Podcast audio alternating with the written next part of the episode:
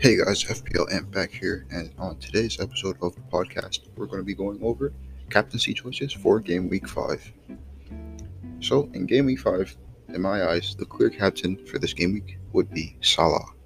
Because Crystal Palace are a new team, although they did beat Spurs 3 0 last game week, they're still a new team that's gelling together under a new system and under a new manager with injuries all over the place. So, and, and Crystal Palace usually don't have a good record versus Liverpool anyway. So Salah, I believe, will capitalize on that and hurt Crystal Palace a lot. Second best captain in my eyes is Bamford from Newcastle if he's not injured. We'll have to wait until later down in the week for Bielsa's press conference to see if he's injured or not.